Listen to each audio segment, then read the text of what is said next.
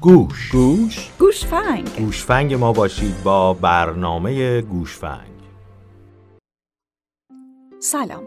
امروز می‌خوایم در این آیتم راجع به زبان مادری صحبت کنیم. اینکه چرا مهمه والدین مهاجر به زبان مادری با فرزند خودشون صحبت کنند.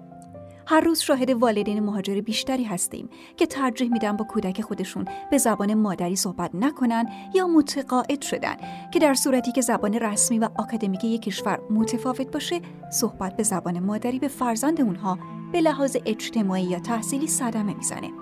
این آمار هر روز به طرز غیرقابل باوری بالاتر میره.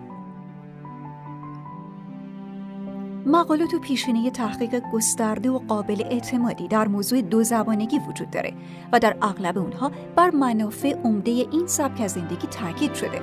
منافع این امر به حدیه که حتی میشه از تأخیر در گفتار که در کودکان دو زبان رایجه چشم کرد.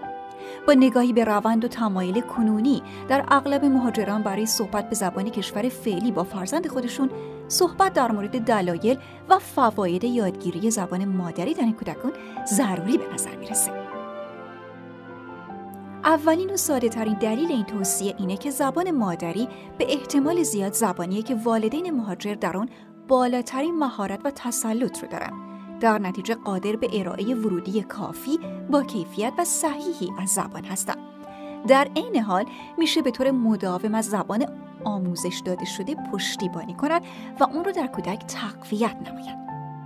حتی اگه والدین مهاجر قادر به یادگیری خوب زبان کشور فعلی باشند به احتمال خیلی زیاد دایره لغت، مهارت‌های دستور زبانی و سهولت در ارتباط اونها در زبان مادری قوی تره. به والدین مهاجر گاهی بسیار توصیه میشه که برای جلوگیری از تأخیر در گفتار، عدم ایجاد سردرگمی در بچه و عملکرد بهتر در مدرسه از صحبت به زبان مادری با وی خودداری کنند. اما نتیجه تحقیقات علمی کاملا خلاف این توصیه رو ثابت می‌کنه. حالت دیگه که به نظر می‌رسه خیلی شایع است صحبت کردن به زبان مادری تا قبل از مهد کودک و مدرسه و تغییر ناگهانی به زبان دوم پس از ورود به مدرسه و اجتماع و توقف استفاده از زبان مادریه.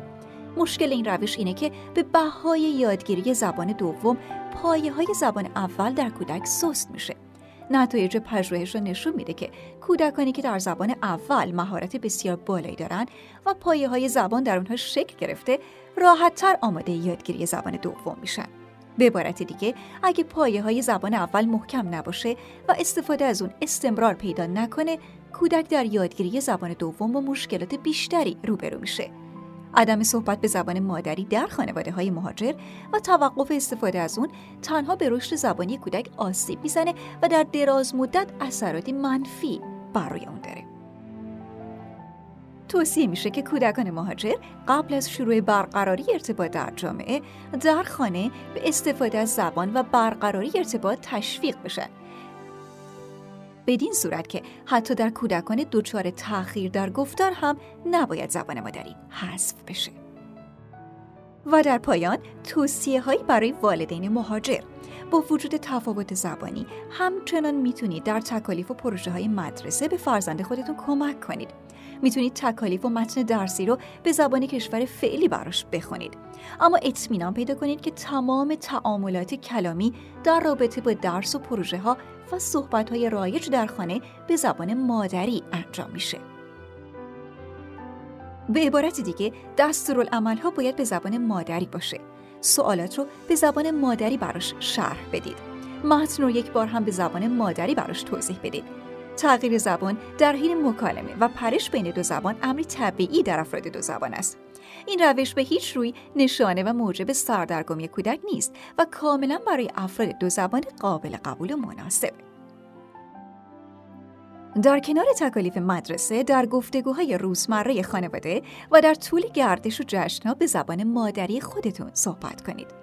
کودکان برای تقویت مهارت‌های زبانی خودشون به ورودی با کیفیت و دارای کمیت بالا نیاز دارن و والدین مهاجر اولین کسانی هستند که می‌تونن این ورودی رو در اختیار اونها قرار بدن.